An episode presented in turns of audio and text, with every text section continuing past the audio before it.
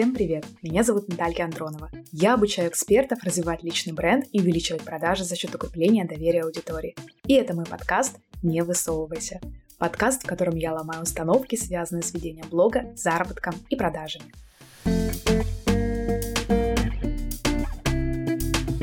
Я скучная. Моя жизнь скучная. У меня в жизни ничего не происходит. Никто не будет меня смотреть, потому что мне нечего показывать в сторис. Если вам это знакомо, тогда устраивайтесь поудобнее и готовьтесь внимательно слушать, так как после этого выпуска вы поймете, что вы на самом деле офигеть какой интересный человек. И давайте начнем с того, что порассуждаем, а почему вообще мы начинаем так думать. Причина номер один. Вы сравниваете себя и свой образ жизни с другими, и на их фоне ваша жизнь, конечно же, кажется вам очень скучной. Если вы сидите в снежном холодном Зажопинске, а другой блогер, например, путешествует по солнечному Бали, то тогда вы автоматически начинаете обесценивать свою жизнь и считать ее скучной. Сейчас, возможно, вы хотите услышать от меня типа, да нет, ребят, вообще неважно, где вы находитесь, Бали или Северодвинск, разницы нет. Но, к сожалению, на самом деле частично это влияет. Частично. Но давайте задумаемся, а почему на самом деле вот блогера на Бали смотреть интереснее, чем, например, вас э, в вашем небольшом холодном городе. Да потому что тот блогер постоянно ходит куда-то, меняет картинку, рассказывает какие-то истории. Все, преимущество на самом деле только в этом. Вот вспомните каких-нибудь ваших э, друзей, тех, кто не ведет блог, которые поехали, например, в отпуск на юг, в Турцию, в Крым, неважно. Какие у них обычно сторис или фотографии? Вот мы на пляже, а вот мои ноги на пляже, а вот ребенок на пляже.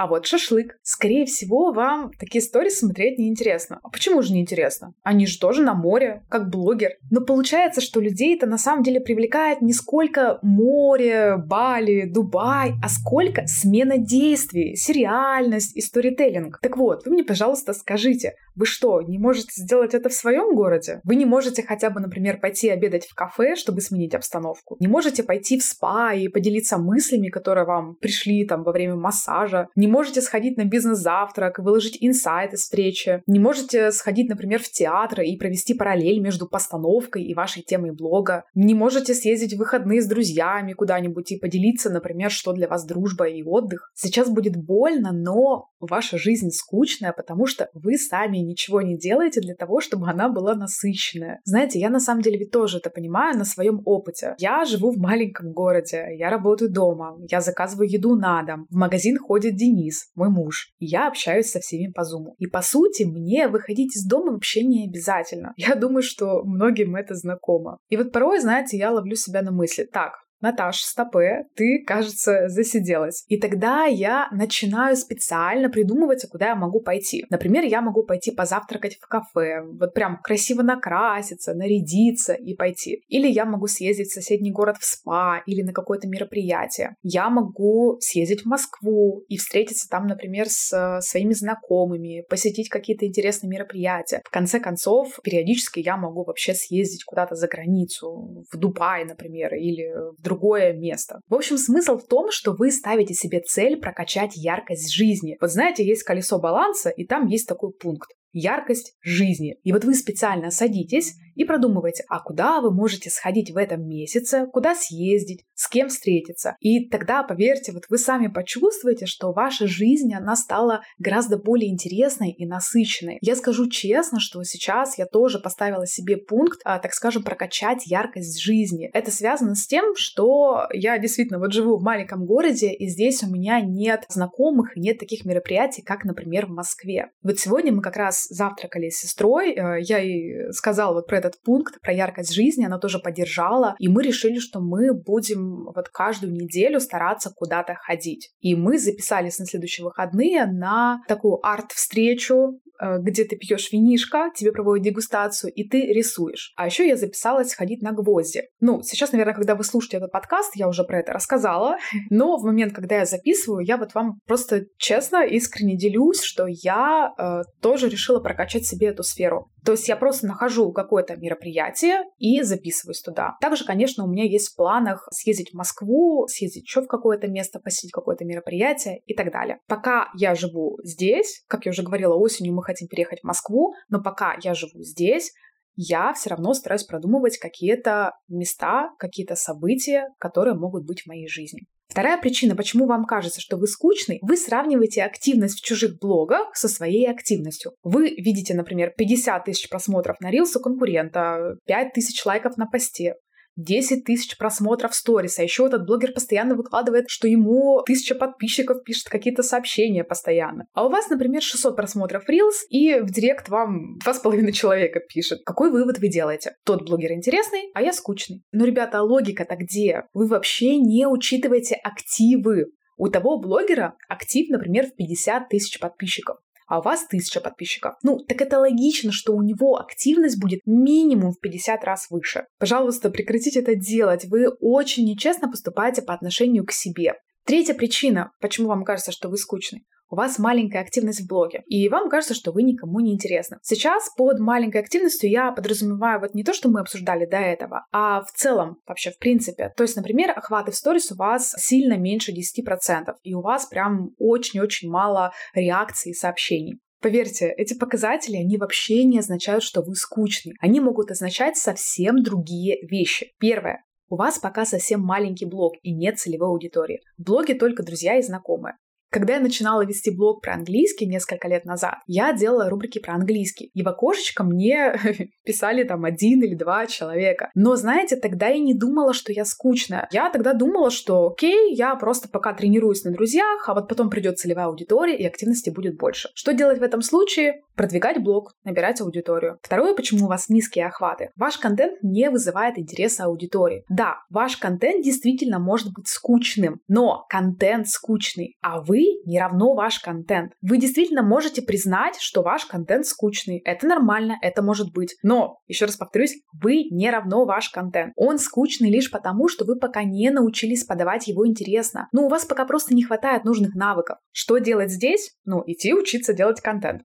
А, например, я обучаю этому на теории большого блога. Там мы глубоко изучаем и анализируем целевую аудиторию, раскапываем свою экспертность, личность, и на основе этого мы учимся делать контент, который будет вот прям западать в сердечко аудитории. Кстати, следующий поток будет уже продаваться в конце апреля, поэтому следите за информацией в сторис.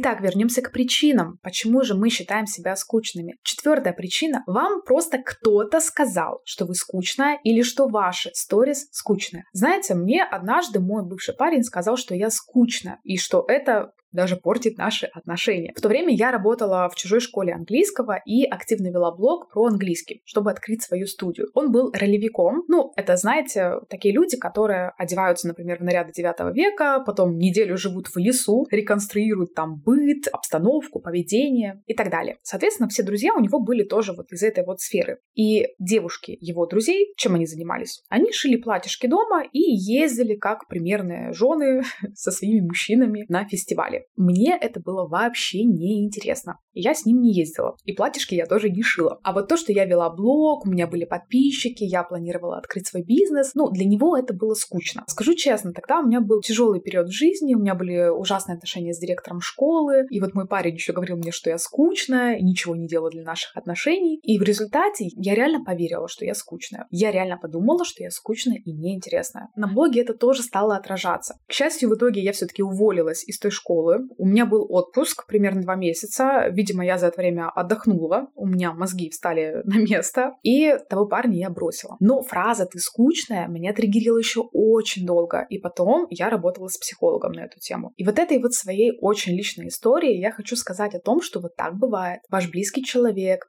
знакомый, незнакомый может сказать такие слова, и вас это может очень сильно демотивировать. Но дальше уже все зависит от вас. Я ведь могла бы до сих пор сейчас жить с тем парнем, угождать ему, может быть, ездить на фестивали, ну, чтобы не быть скучной. Могла бы бросить блог, ну, типа, а зачем? Если я скучная, зачем мне блог вести? Но я поступила иначе.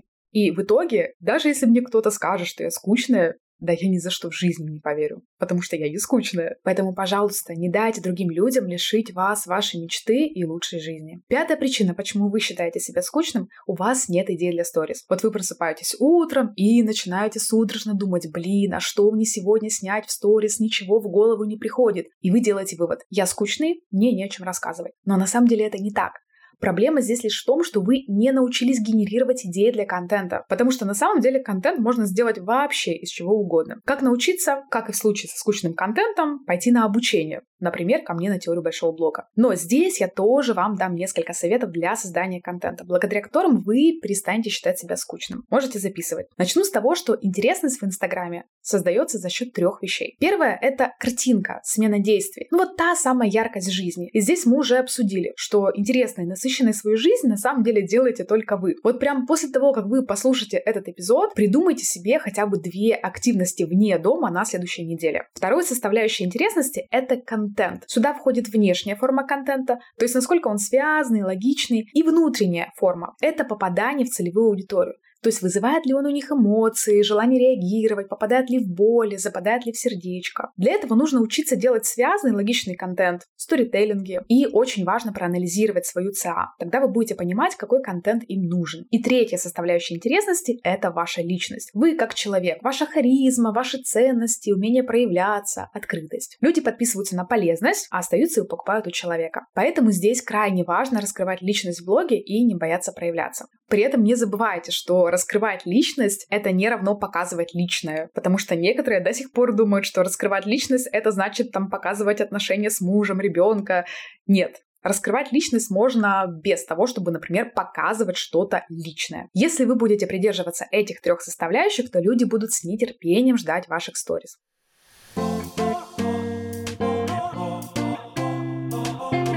Ну, напоследок я дам еще несколько лайфхаков. Первый лайфхак. Вы не обязаны показывать то, что происходит прямо сейчас. Если вы сейчас, например, сидите в квартире и ничего не происходит, у вас есть два волшебных чемоданчика с идеями. Первый — это ваше прошлое. В вашем прошлом опыте находится самое большое количество идей для контента. Расскажите какую-то историю с прошлого, например, про какой-то конфликт, который повлиял на вас. Или расскажите про какие-то свои ошибки, расскажите, почему вы решили стать тем, кем вы сейчас являетесь. Расскажите, о чем вы раньше думали так, но сейчас вы думаете по-другому. И так далее. В общем, таких идей на самом деле миллион. Второй чемоданчик — это ваше будущее. Ответьте себе на вопрос, вопросы. А какие личные или рабочие цели у вас есть? А почему вы их хотите достичь? Как будете достигать? Что уже сделали? И расскажите об этом. Второй лайфхак. Не забывайте, что в сторис вы можете просто высказывать свое экспертное мнение.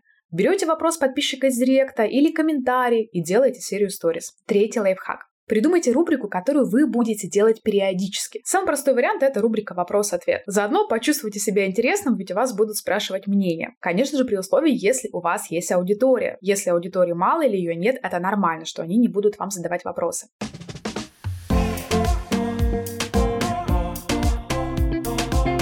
Итак, мы подходим к концу, поэтому я подытожу этот выпуск очень важными словами. Вы не равно ваш контент. Вы не равно ваши охваты. Вы не равно то, что говорят другие. Спасибо, что прослушали этот выпуск моего подкаста. Мы встретимся с вами через неделю. В следующую пятницу мы поговорим про успешный успех в Инстаграме. Ставьте оценки в Apple подкастах и сердечки в Яндекс Музыке. Оставляйте комментарии и делитесь инсайтами и конспектами в сторис. Это очень сильно поможет моему подкасту расти. Жду вас в моем инстаграме, ссылки на него в описании к выпуску.